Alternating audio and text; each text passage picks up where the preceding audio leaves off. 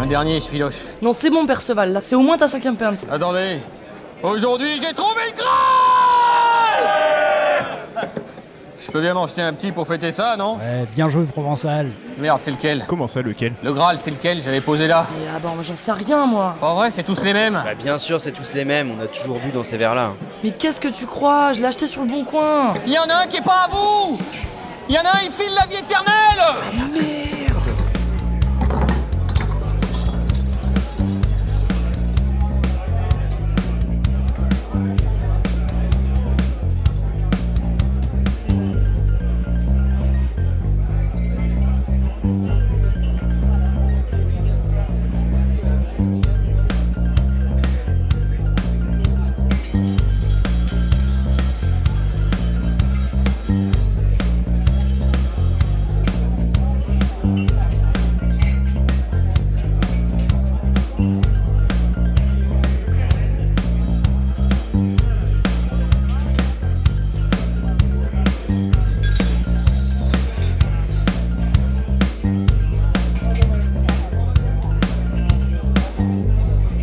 c'est qui au fait ce gars-là, la Perceval, là, qui traîne dans le bar Euh, Je l'ai jamais vu ce gars-là.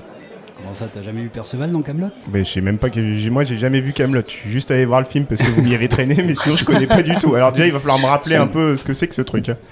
Ah ouais, tu dois être un des rares, mais, euh, mais du coup c'est bien d'avoir euh, d'avoir une vision comme ça de quelqu'un qui a jamais vu la série, c'est Ouais. hyper cool. Ou pas, on verra après. On va, on verra, on va voir ça. Ouais. Bah alors du coup on fait un petit, euh, on peut faire ouais un petit truc pour euh, recontextualiser un petit peu la série, parler de. Bah ouais. Raconte-nous, euh, Ouais, Camelot. Vas-y. Bon, tu, tu nous sers des bières, Louisette, vite fait, parce que ça va être un Bien peu long de, de tout, euh, de tout revoir. on va prendre une bonne Des gorgée de bière et puis on va parler de ça. Ça roule. Bon.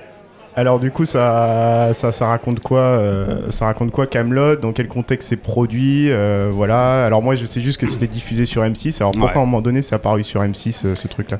Alors, tout commence en 2003. Oh.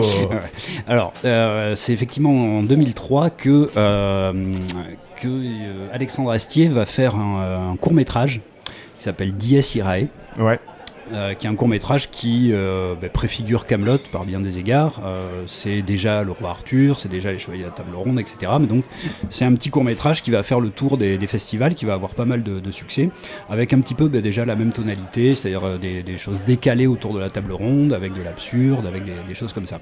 C'est Est-ce qu'il y déjà un court métrage. Pardon. Ouais, Louis. On dirait une chanson de Hera un peu, tu vois. Ah, oui, oui, Ouais. euh, oui, ça, ça reprend un terme latin qui, euh, de, de- de prière là-dessus. Mais euh, donc le, euh, déjà on a le- la tonalité de Camelot qui va être ben, la table ronde, la, la geste arthurienne, mais traitée de manière décalée entre les Monty Python et Michel Audiard, on pourrait dire, Mm. euh, avec euh, voilà le- la part belle qui est faite aux comédiens et euh, à l'écriture des, euh, Mm. des- des, Des dialogues. ouais, des répliques de ces comédiens. Ouais ouais. Avec à la fois une vraie volonté d'aller puiser dans la pluralité des mythes euh, arthuriens, tout en proposant quelque chose de Ouais. différent. Quoi. Ça, ça va être euh, effectivement quelque chose qui va, qui va être tout au long de la série, c'est-à-dire un vrai syncrétisme des, des mythes Ouais. arthuriens. Il va essayer de rassembler tout ce qui a été fait autour de la geste arthurienne et de bah, faire quelque chose de cohérent autour de, autour de ça. Sachant que Euh, les c'est déjà un mélange de tout ça, non? Oui, C'est en fait, il c'est- n'y a, pas de geste arthurienne euh, officielle. quoi. C'est-à-dire, Il y a Ouais. tout un tas d'auteurs qui, qui sont venus euh, petit à petit enrichir, enfin d'abord créer et Il y a, enrichir il y a des fanfics. Oui, c'est c'est que des fanfictions en C'est fait. que des fanfictions. C'est euh, voilà, euh, il y, a, y a une espèce de proto-mythe euh, d'un grand roi euh, en Bretagne qui, qui aurait un peu unifié le royaume, etc. Mais à partir de ce proto-mythe, eh ben, il y a, bon, il y a Chrétien de Troyes au XIe siècle qui va commencer à faire des, à faire des romans autour de ça et à euh, inscrire Arthur, Arthur dans la chrétienté avec la recherche du Graal. Une Donc- espèce de Bible, quoi, non? En soi. De, de quoi? Chrétien de Troyes qui a une Bible? non, non, mais dans l'idée justement que c'est une superposition de plusieurs écrits qui vont vers le même mythe. Voilà. Ouais, mais euh, dans, la, dans la Bible, tu vois, il y a quand même un canon officiel avec Ouais. euh, les pères de l'Église qui se sont réunis pour dire ça, ça rentre, ça, ça rentre pas, euh, etc. Ouais.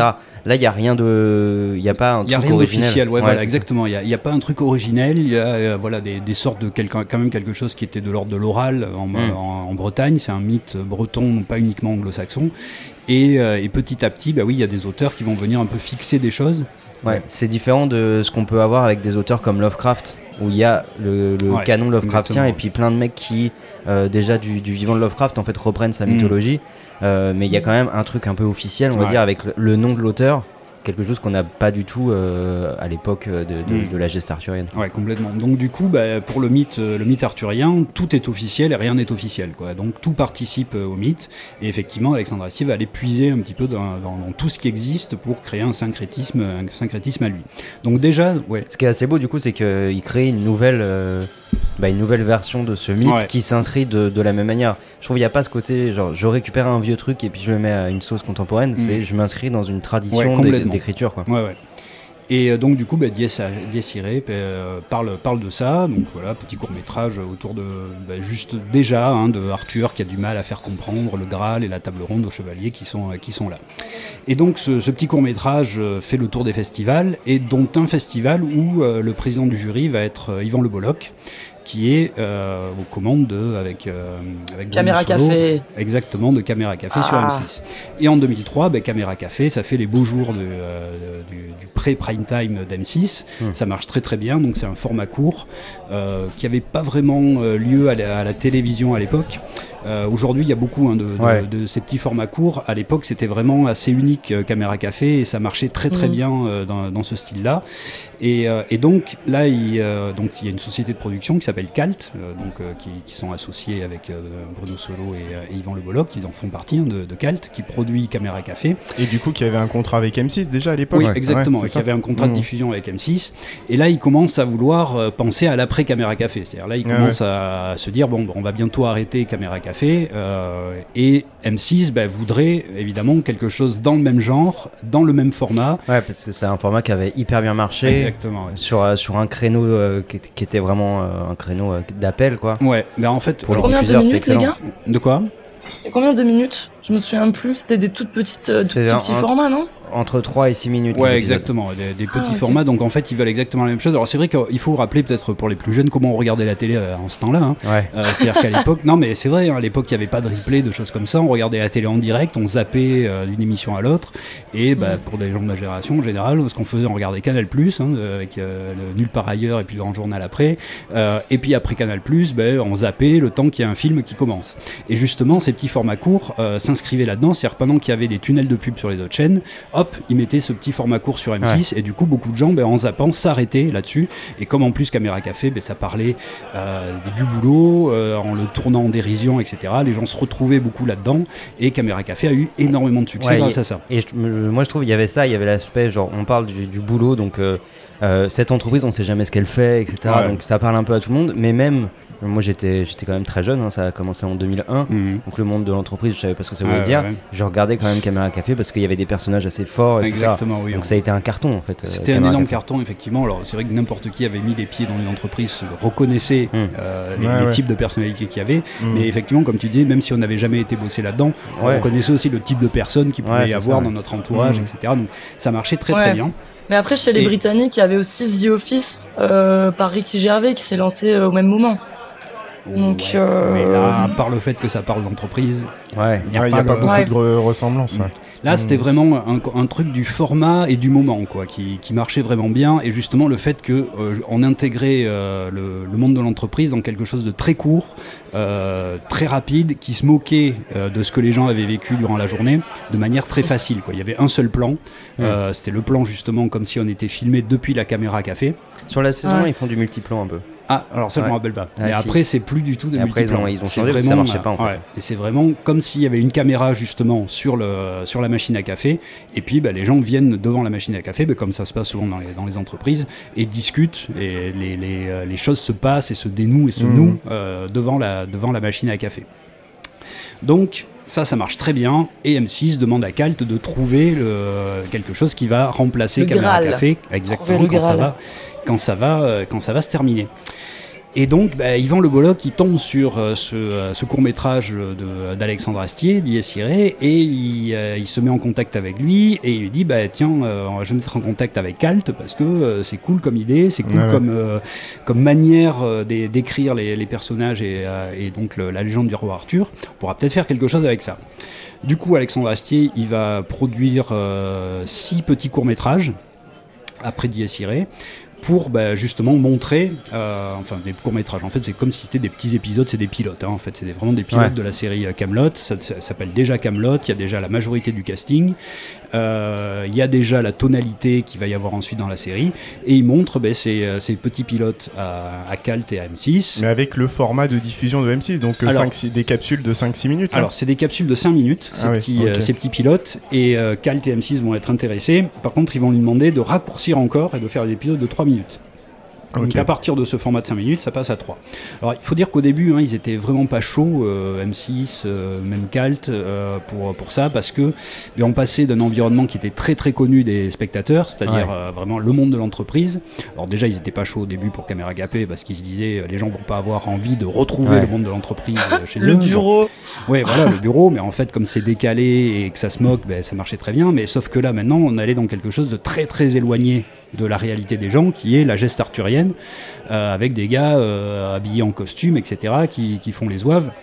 Ouais, ça Donc, reste des aussi- pignoufs quand même. Dans Caméra Café ou dans Camelot, on retrouve quand même les, les Ben, un peu les losers. euh. Ouais, ben alors c'est ben, quoi. exactement ça, c'est-à-dire que ça va être vendu aussi là-dessus, c'est-à-dire qu'il y a une continuité, alors peut-être pas dans le style réellement d'écriture, mais en tout cas dans les personnages Dans que les ça montre. de personnages, ouais. Exactement, il y a vraiment une continuité là-dessus et ça va être vendu euh, là-dessus, c'est-à-dire que certes c'est les rois Arthur, c'est très éloigné des gens et tout, mais on va reconnaître, eh ben, on va reconnaître le gars un peu bêta, on va reconnaître le gars qui revendique, on va reconnaître le gars qui fait le boss, on va reconnaître le gars qui, qui fait le malin, etc gros.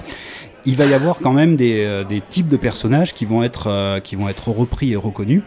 Des sortes Et- de personnages quand même un peu classiques de la comédie en ouais, fait. euh. exactement. Et qui avait dans Caméra Café, qu'on va retrouver du coup dans Camelot.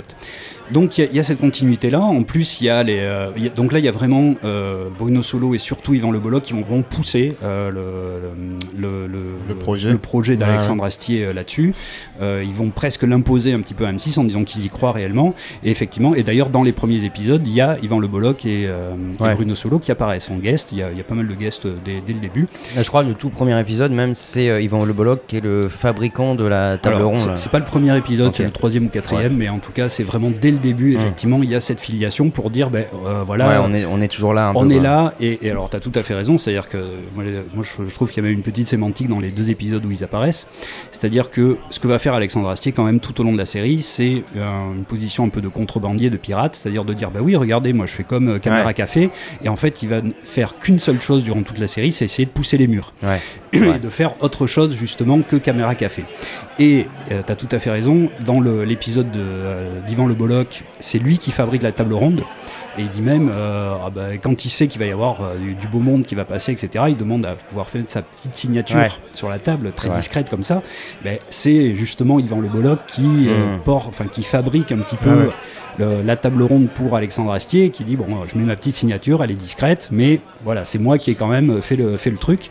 Et dans l'épisode de, euh, Bruno Solo, c'est quelqu'un qui fait des, euh, Ah des oui, signaux. le, le mec qui, qui envoie des signes avec les drapeaux là. Exactement. Sauf qu'il envoie des mauvais signaux tout le temps. Alors il le fait pas exprès dans l'épisode, c'est le, gag est, est là-dedans, mais il envoie quand même des mauvais signaux aux autres. Et euh, là aussi, bah, sémantiquement, c'est un peu, euh, je, je vous fais croire quelque chose, mais j'envoie des mauvais signaux. Mm. Et ce qui est la réalité, c'est quand même autre chose. Quoi.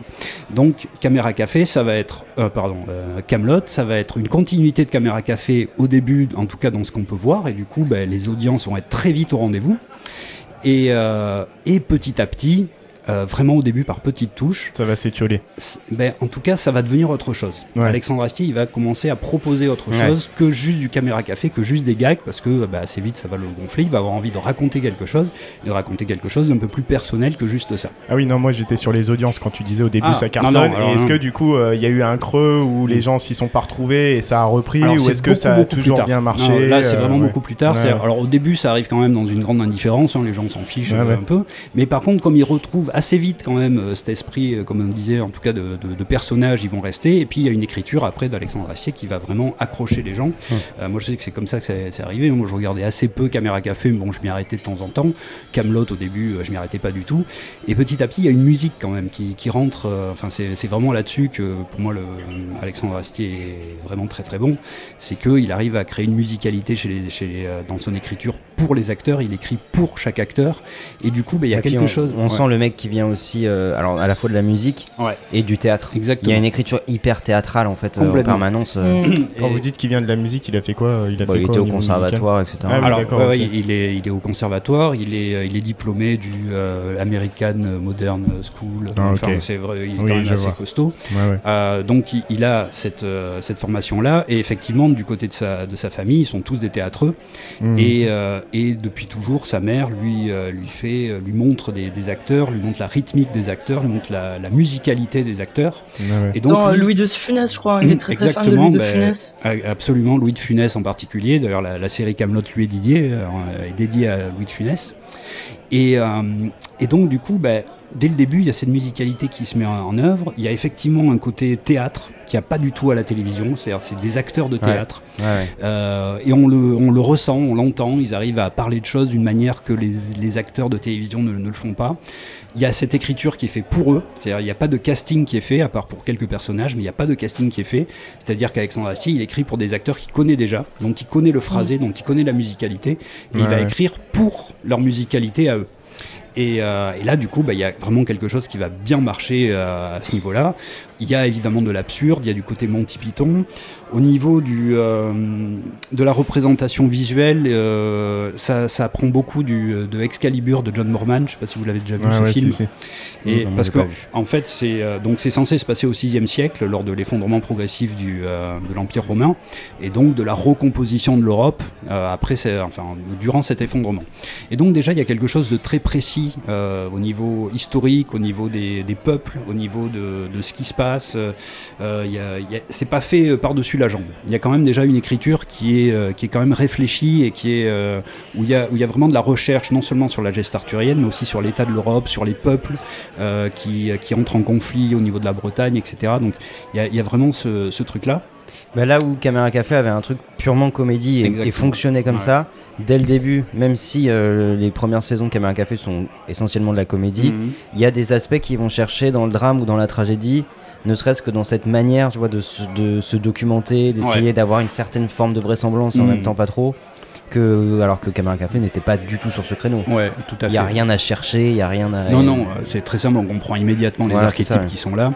Euh, là, il y a non seulement des personnages qui sont très connus, évidemment, de la geste arthurienne, comme euh, Guenièvre, Lancelot, Perceval, etc. Mais il y a aussi des gens un peu plus, euh, un peu plus obscurs, comme Léo Dagan, Mm. euh, plus tard, etc. Donc il y a- il y, a vraiment, euh, en tout cas, une volonté de prendre au sérieux la comédie, de prendre au sérieux l'écriture de la geste arthurienne, et également de prendre au sérieux l'environnement historique qu'il y a, euh, Ah ouais. qu'il y a dans, dans cette série.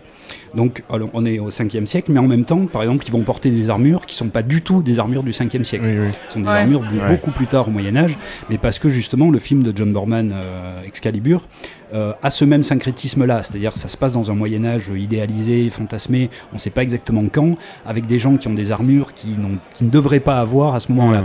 Donc il reprend énormément de l'imagerie et même du syncrétisme qu'il y a dans le film Excalibur. De- si vous regardez Excalibur, c'est un peu Camelot au sérieux, quoi. C'est un peu Camelot Oui, oui. au premier degré. Euh, En tout cas au niveau de l'imagerie et du syncrétisme du, euh, de la légende. Donc cette première saison commence comme ça. Deuxième saison euh, est sur, le même, euh, sur les mêmes rails. Et puis, il commence à y avoir des choses nouvelles, effectivement, qui vont commencer à arriver progressivement à partir de la troisième saison, où cette fois, ça va plus être. Alors, les deux premières saisons, on peut vraiment les regarder dans le désordre. Oui, Chaque- c'est vraiment des scènes de vie en fait euh, dans le château, Mmh. euh, Ouais. peu importe. euh. Et ça sert On dirait à scène de ménage, mais, euh, mais fin d'antiquité, quoi. Il y a un côté scène Mm. de ménage à la- à l'Antiquité, mais dans un château quoi. Ouais, Ouais, ouais. mais c'est vrai que c'est ça, hein, ça présente les personnages, ça présente les rapports entre eux, et puis ben, il y a toujours un petit gag, un petit truc. La structure est toujours la même. Euh, Il y a, euh, d'ailleurs, à- après ils vont commencer à parler même de, de leur propre structure, hein, sa structure en trois actes, etc. Et alors justement, c'est-à-dire que Arrivé à la troisième saison, la, la- la- Alexandre Astier va commencer à se, à se permettre de parler d'autre chose, de parler de choses un peu plus sérieuses, de parler de ses influences. Mais par exemple, alors justement, la structure en trois actes, il va y, il va y avoir deux épisodes sur la poétique d'Aristote. Ouais, des épisodes assez impressionnants en Ben fait, ouais. euh, parce que on, a- on l'attend pas euh, exact, là. ouais, tout à fait. vraiment où Aristote est euh, cité, commenté, Ouais. Euh, expliqué. Dans une série comique euh, qui est pour beaucoup c'est poète poète, c'est euh, c'est juste euh, Perceval et Caradoc qui font les cons. Mais là, la série montre que non. Non seulement euh, elle parle d'autre chose, mais elle a un recul sur, euh, sur ça. Elle commente, comme tu dis, elle commente sa propre structure avec, Ouais. euh, avec la poétique d'Aristote. Et ce qui est intéressant, c'est que ce qui est commenté chez Aristote, c'est donc la poétique. Mhm. Et la poétique d'Aristote, ce qui nous reste aujourd'hui, qu'on appelle la poétique, Ouais, c'est un bouquin sur la tragédie. Ouais, absolument. Et la, comédie, partie sur la ouais, comédie, elle est perdue. Ouais. C'est ce qui donne l'objet de, bah, du scénario de, de- du nom de la rose, où ouais. on recherche la partie sur la Mhm. comédie, mais cette partie-là, on ne l'a pas. Ouais. Et donc, on n'a que la théorie de la tragédie chez Aristote. Et le fait qu'il aille chercher euh, Aristote à ce moment-là, Ouais, complètement. et bah, ça indique peut-être un chemin vers, vers autre chose que la comédie. Quoi. Tout à fait. Il y a, il y a tout un tas d'indices de, de ce genre. Ouais. Et du coup, tu as une prise de risque donc en termes de thématique d'épisodes. Mais alors, ici, comment ça filer ces épisodes? Parce que tu disais sur la première et la deuxième Ouais. saison, peu importe l'ordre dans lequel tu Ouais. regardes les épisodes, mais à partir de la troisième saison, a priori, tu disais qu'il y allait y avoir un petit changement quand même. Voilà. Dans, dans le troisième, il y a un début quand même de dramaturgie qui se met en place, notamment Ouais. avec la relation entre Arthur et Lancelot qui commence à se Ouais. tendre et euh, Lancelot qui commence à avoir des velléités sur Guenièvre, mais ça reste Ça, très léger. ça aurait pu être, tu vois, un déplacement des, des personnages. euh, voilà, on change un petit peu la voilà, donne. exactement. Et puis finalement, on retombe euh, Ouais. sur les mêmes statu quo. Ben non, il y a quand même justement ce petit truc. Et, et ce qui est quand même beaucoup plus marquant dans cette troisième saison, c'est ça, c'est-à-dire qu'il va y avoir des épisodes donc, sur la poétique d'Aristote. Il va y avoir des épisodes également, euh, par exemple, sur le théâtre, où ils vont regarder un théâtre de marionnettes. Hmm. Il va y avoir des épisodes sur la musique, où ils vont parler des intervalles musicaux, où ils vont dire euh, la, la tierce, la quinte, etc. L'intervalle du diable. Exactement, avec l'intervalle du diable. Donc il y a des épisodes comme ça qui marquent et qui se disent, bah, tiens, c'est pas juste de la gaudriole, il y a quelque chose d'autre là-dedans, il, il nous parle quand même d'autre chose. Et pour moi, il y a un épisode en particulier qui fait basculer la série dans euh, voilà ce que j'ai quand même envie de vous raconter, voilà ce que je suis, donc avec une vraie velléité d'auteur d'Alexandre Astier. C'est un épisode où euh, Caradoc lui laisse son enfant euh, pour le soir, il n'y a personne Mm. pour le garder, et Arthur doit lui raconter une histoire avant de s'endormir. Et il lui raconte une histoire avec euh, des métaphores animalières, c'est-à-dire bah, il y a Arthur, c'est l'ours, et puis machin, donc il y a- tous les, tous les gens de son entourage sont des animaux, il essaie de lui faire un conte. Et puis il finit par dire, euh, et puis ben, Arthur, euh, il- parce que ben, personne comprend évidemment la quête du Graal, personne n'y arrive, et il dit ben, Arthur, euh, il est en dépression, et puis tous les matins il se demande s'il va pas se tuer. Et il dit ça à un gosse, durant, le, durant une histoire qu'il raconte, dans une série comique, encore une fois, euh, d'esprit gaudriole pour les gens. Hmm. Et là, tout à coup, il y a quand même un choc qui se fait. On se dit, ah, alors déjà, Alexandre Astier, ben, on- il dit qui il est hein, en disant ça. Il dit que c'est quelqu'un de dépressif, c'est quelqu'un qui va pas bien. Et en plus de ça, il l'intègre complètement dans son récit, dans son histoire et dans une série normalement comique. Et là, on commence à voir Ouais. qu'il y a autre chose. On n'est pas juste là pour le gag, on est là pour raconter quelque chose et quelque chose d'assez profond. L'épisode sur le, le théâtre, c'est aussi un petit peu ça, c'est-à-dire que à la fin, euh, on regarde un spectacle de marionnettes qui raconte les aventures de la table ronde d'Arthur. Et à la fin, Arthur, en tout cas par l'intermédiaire d'un enfant, demande à ce que le spectacle soit rejoué. Là, ce que dit Alexandre Astier, c'est que bah, il préfère quand même passer du temps dans la fiction plutôt que dans la réalité. Il demande à ce que la fiction soit euh, répétée plutôt que la réalité, la réalité du roi Arthur, qui, elle, euh, le rend dépressif et même euh, suicidaire. Donc il y a- il y, a des choses comme ça qui sont à la fois profondes, à la fois marquées par la par, disons la grande culture entre guillemets, et puis également par la pop culture, puisqu'il y a énormément d'épisodes qui font des références directes à Star Wars. hein. Il y a un moment donné où ils partent sur, ta, enfin, où, euh, sur Tatooine, ils ramènent un- une épée Ouais. laser de Star Wars, ils font Mm. le Stargate. Il y a des épisodes qui, euh, qui sont clairement des, euh, des références à Warhammer avec les quêtes. C'est un, c'est un roi Arthur de- d'Heroic Fantasy, même si on voit jamais des dragons ou des monstres, c'est toujours hors champ, mais ils font ce genre de quêtes, ils font des quêtes de jeux de rôle, etc. Donc le syncrétisme arthurien euh, est mis en miroir avec le syncrétisme d'Alexandre Astier, c'est-à-dire qu'il va rassembler toutes ces influences, aussi bien Aristote que Goldorak, aussi bien euh, Star Wars que, euh, que la grande musique, et il va mettre tout ça là-dedans, le théâtre, etc., mais pour créer quand même quelque chose de très unique. Ouais, c'est vrai que du coup, c'est une saison, on en a parlé avec que ce soit Aristote ou les autres épisodes, genre celui où il raconte. C'est c'est une saison qui est un peu euh, méta. euh, Ouais. Tu vois, il y a une sorte de, de truc où il est- on voit qu'il est en train de réfléchir à ce qu'il veut faire, à ce qu'il va faire et comment il va essayer d'hacker le truc en fait. Complètement. Ouais, ouais. Là, comment est-ce qu'il va être, euh, comment est-ce qu'il va pirater finalement euh, l'antenne? Maintenant qu'il a fait, euh, il a fait semblant de faire du caméra café, il va quand même montrer qu'il a autre chose à raconter.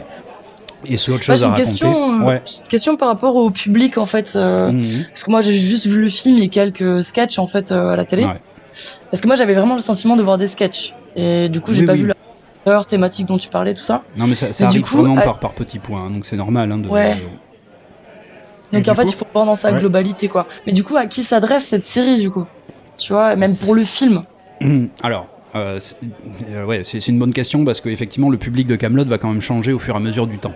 Mais quand même, disons, durant les quatre premières saisons, c'est à peu près pareil. Euh, on a un public, euh, c'est le même public que Caméra Café, plus d'autres qui vont venir quand même s'agréger là-dessus.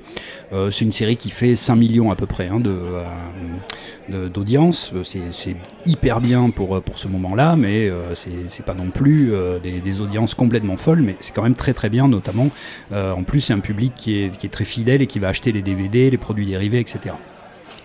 Donc, le, euh, là-dessus, on est encore toujours quand même sur des gags, sur des sketchs, même si de temps en temps il y a autre chose. Ce autre chose, ça, ça met la puce à l'oreille, mais ça reste quand même euh, une, Ouais, série de, une série de hein. gags. Ouais, exactement. Ouais, du coup, fin de la saison 3, on arrive à la saison 4. Et là- et là, il y a un tournant qui va être pris, je suppose. Ouais, exactement, puisque là, la- à la saison 4, ils décident cette fois de vraiment faire une dramaturgie, de raconter une histoire, et donc cette fois, les épisodes ne peuvent plus être regardés dans le désordre. On va vraiment parler de quelque chose, et ce quelque chose, c'est euh, bah, le triangle amoureux entre Guenièvre, Arthur et Lancelot. Et Guenièvre qui part avec Lancelot, Lancelot qui fait sécession. Et donc vraiment, bah oui, euh, une vraie. euh, Voilà, il y a une véritable cassure dans, dans, ce que, dans la proposition Mais- initiale. Quoi. Mais, mais moi, il y a un truc que j'arrive pas à comprendre en fait, c'est comment il a réussi à négocier ça avec M6 en, sachant qu'on reste sur les fameuses capsules vidéo de 5 minutes qu'il faut voir tous les jours, c'est-à-dire Ouais. hyper régulièrement, Mhm. et avoir réussi à imposer à M6 de filer ce truc-là, c'est-à-dire qu'en gros, si tu loupes quelques épisodes, bah t'es juste totalement paumé et tu perds Ouais, ton le, coup de force, vois. le coup de Mm, force, je ouais. pense, de la saison 4, c'est que les épisodes restent des épisodes qui se tiennent. Ouais, je suis Ok. d'accord. Donc, même si tu piges pas, en fait, pourquoi euh, Guenièvre elle est plus là, etc., Mm. les épisodes peuvent rester drôles, même si t'as Oui, pas compris. Mm. Parce que justement, euh, là pour moi, la saison 4, c'est un modèle d'écriture. hein, vraiment, euh, c'est là où il est au summum. hein, de- en tout cas, il a tellement bien intégré le- Mm. ces capsules de 3 minutes qu'il arrive à faire des choses assez incroyables. Où effectivement, il arrive à la fois à avoir euh, un fil rouge tout au long de la série, enfin de la saison. Et à la fois, chaque épisode peut Ouais. quand même être pris indépendamment et ça fait un mini-sketch, ça fait une mini-histoire. Il y a quand même toujours euh, ce- ces trois actes d'Aristote qui sont tout le temps là dans, dans ces épisodes et ça fonctionne. Il y a une chute à chaque fois. Ouais, je trouve Donc- ça assez intéressant, moi, Ah parce ouais. que, parce Ça, que écriture, te- ouais, tenir, tenir compte de cette contrainte-là qui est hyper imposante en fait, et réussir à, et réussir à concilier tout- toutes ces choses-là, je trouve ça. euh, Mm. bah, moi, je l'ai pas vu la saison 4, mais de ce que vous me dites, ça me donne vraiment envie de la voir. Tu vois. Ah ben pour le coup, alors la- moi la saison 4, euh, c'est assez impressionnant hein, d'arriver à, à, Ah à la fois ben, justement là aussi à faire un syncrétisme entre des petits sketchs qui n'ont rien à voir les uns avec les autres et une grande saga qui commence à, Hmm. à se mettre en place et arriver à quand même jongler avec ça. Effectivement, on peut quand même louper la série pendant deux jours. On va pas être paumé quoi. Si tu veux, on a quand même le, les- enfin on comprend où, où en sont les personnages très vite. C'est vraiment très très bien foutu euh, à ce niveau-là. Et, et sur la mise en scène, euh, est-ce que ça change du coup? Est-ce qu'on reste quand même sur des plans fixes euh, comme les trois premières saisons? Ou est-ce que Ouais. là, comme bah, du coup dans le film, on va partir sur du multiplan avec euh, mouvement de caméra où on a vraiment un, un monde plus Alors, ouvert on, On discutera du de- film ouais, après, du, ouais. du film. Euh, alors non, ouais, t'as as raison, hein, c'est vraiment. euh, alors c'est quand même une série qui vaut un petit peu plus cher, par exemple, que Caméra Café, parce que bah, à chaque scène, il y a quand même plusieurs caméras hein, pour faire les, les champs Ouais. contre champs, etc.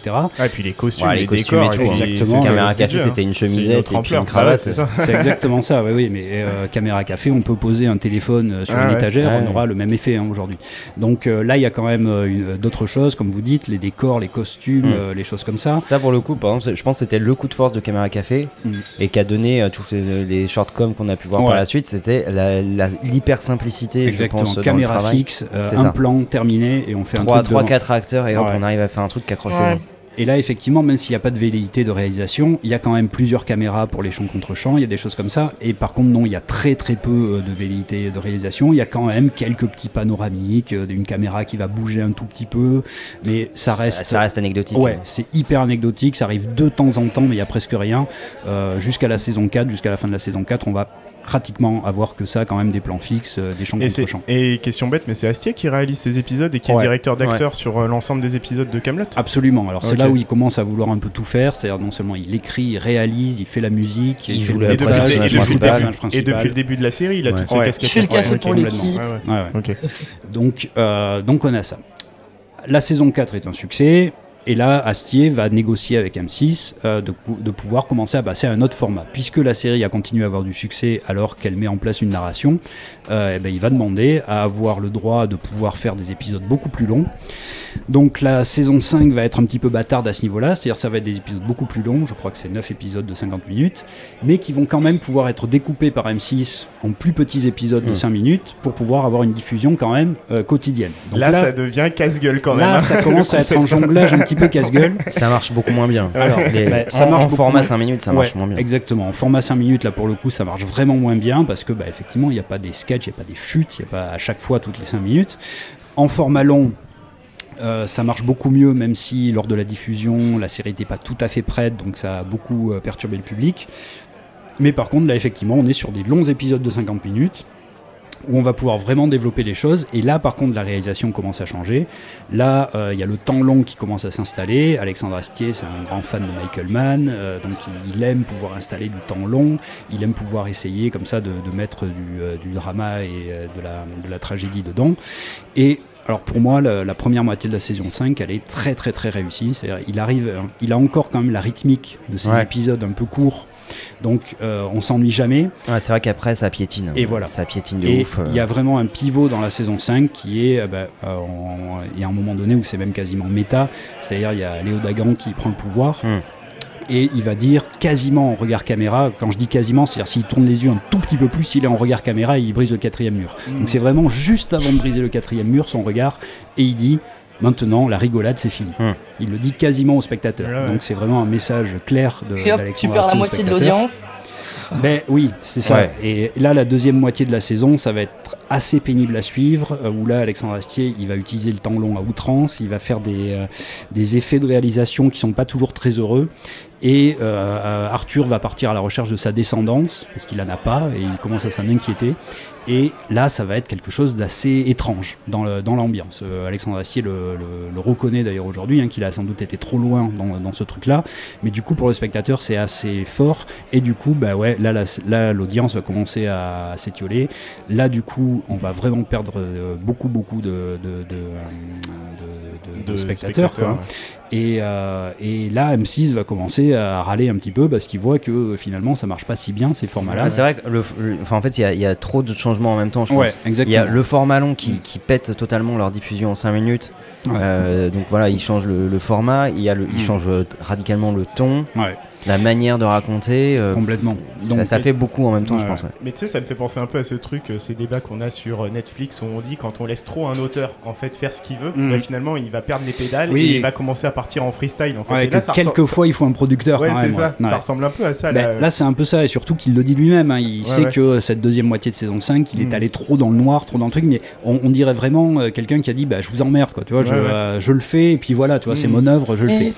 Et d'autant plus que c'est difficile de, de, de rester sur un ton très très euh, humoristique sur des petites euh, des petits formats. Dès que tu Mm. dilates l'histoire, en fait, euh, c'est compliqué de remplir euh, ta narration de, de, de sketch et de, de, de choses vraiment comiques comme dans les premières saisons, quoi.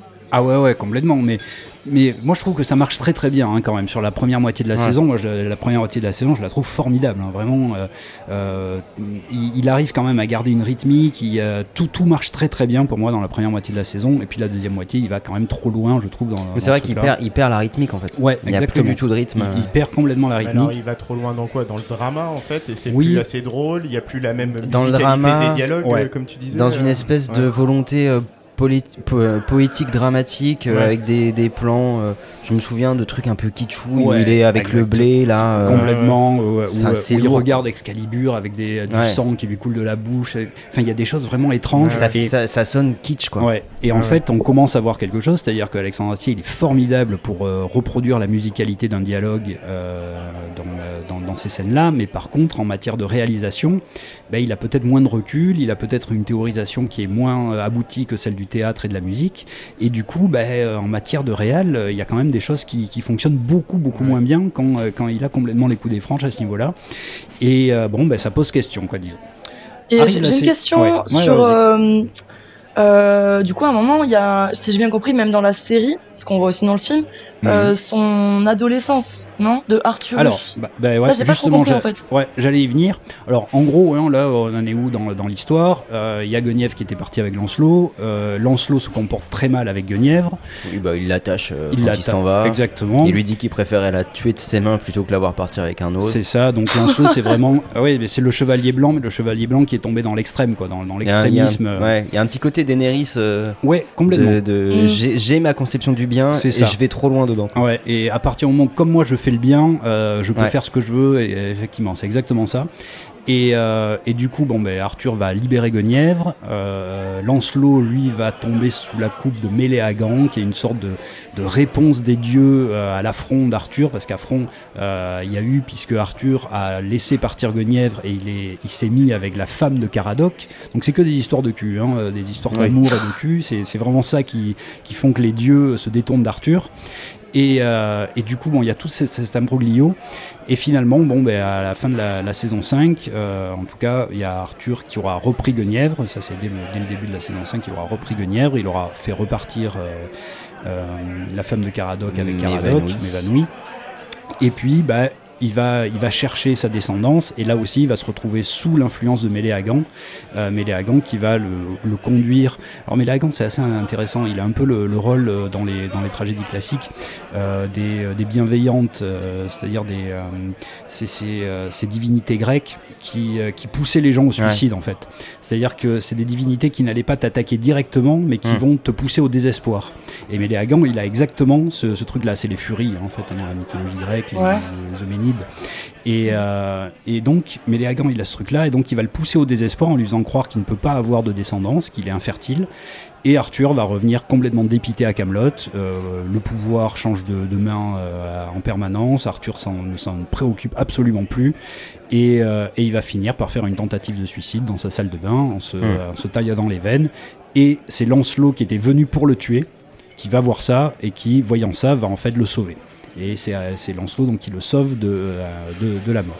Ça, c'est la fin de la Mmh. saison 5. Exactement. Et après arrive du coup la saison 6. Ouais. non, Ouais, saison saison Bravo, 6, Gaëtan. autant pour moi. autant pour moi. Ouais, C'est c'est ça. ça. Et Saison c'est la- 6. C'est la dernière saison de Ouais. la série. qui a été Avec un, un gros twist parce qu'on nous on attend à Ouais, voir ouais. qu'est-ce qui va se passer et là Astier nous fait un coup de en fait non. Et ouais, il nous fait le coup du préquel où Ouais. il va nous raconter pendant une saison la jeunesse d'Arthur à Rome. Euh, donc là, ben, on a les mêmes, euh, on a, on a les mêmes acteurs, etc. hein. Ça se passe quand même 15 ans avant, mais bon, ils arrivent à les, rajeunir, quoi, euh, avec du maquillage, etc. ouais. Mais Bon, vite fait. hein, C'est- ouais. C'est pas très bien foutu Non, mais, mais bon, ça, passe. ça quoi, passe. ouais, voilà. En fait, en gros, ils se rasent et ils, euh, ils se mettent un peu de crème. hein. Ça- C'est à peu près tout.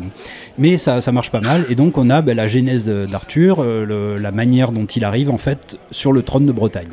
Donc, attends, en attends, attends, juste sur la saison 6, on est toujours sur le même format d'épisode, c'est-à-dire des épisodes de Ouais. 50 minutes qui Ouais. sont prédécoupés. Alors c'est qui c'est sont 40 après- minutes là pour la, saison 6 et euh, je crois qu'il y a 8 épisodes de 40 minutes. Mais qui sont prédécoupés pour euh, des épisodes courts sur. Non, alors- Non, là ouais, non. Ok, pas là. Ouais, ça a été diffusé, euh, je crois me souvenir Ouais, que ça a été diffusé en prime euh, comme des grands épisodes parce Ouais. que de toute façon là pour le coup c'est incoupable. ouais ouais complètement. Et là, là je crois qu'ils justement- ont même pas essayé Non, M6. euh, c'est-à-dire que là au niveau de la rythmique là c'est c'est plus possible. Donc il a franchi un pas en fait, parce que Ah la oui. saison Oui, 5 oui. ils avaient prédécoupé, là c'est plus. En fait, c'est devenu une série un peu classique Mais c'est ça qui est intéressant, c'est que depuis Mm. la, fin de la, la fin, la, la fin de la saison 2, il franchit des pas à chaque fois. C'est-à-dire à chaque fois, il essaie d'aller un petit peu plus loin, un petit peu plus loin. Et là, la saison 6, bah oui, c'est clairement ça, c'est le dernier pas avant le cinéma, quoi, en fait. Ouais, ouais.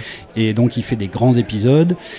Et là aussi, bah, euh, il y a peut-être, euh, en tout cas c'est c'est le reproche qui lui est fait, des problèmes de rythmique, euh, Hmm. notamment dans ce qui se passe à Rome. Pareil, avec des histoires d'amour un petit peu étranges. Que, Ouais, disons qu'en gros il essaie de, de nous expliquer dans cette saison comment Mhm. Arthur Ouais, est arrivé sur le trône.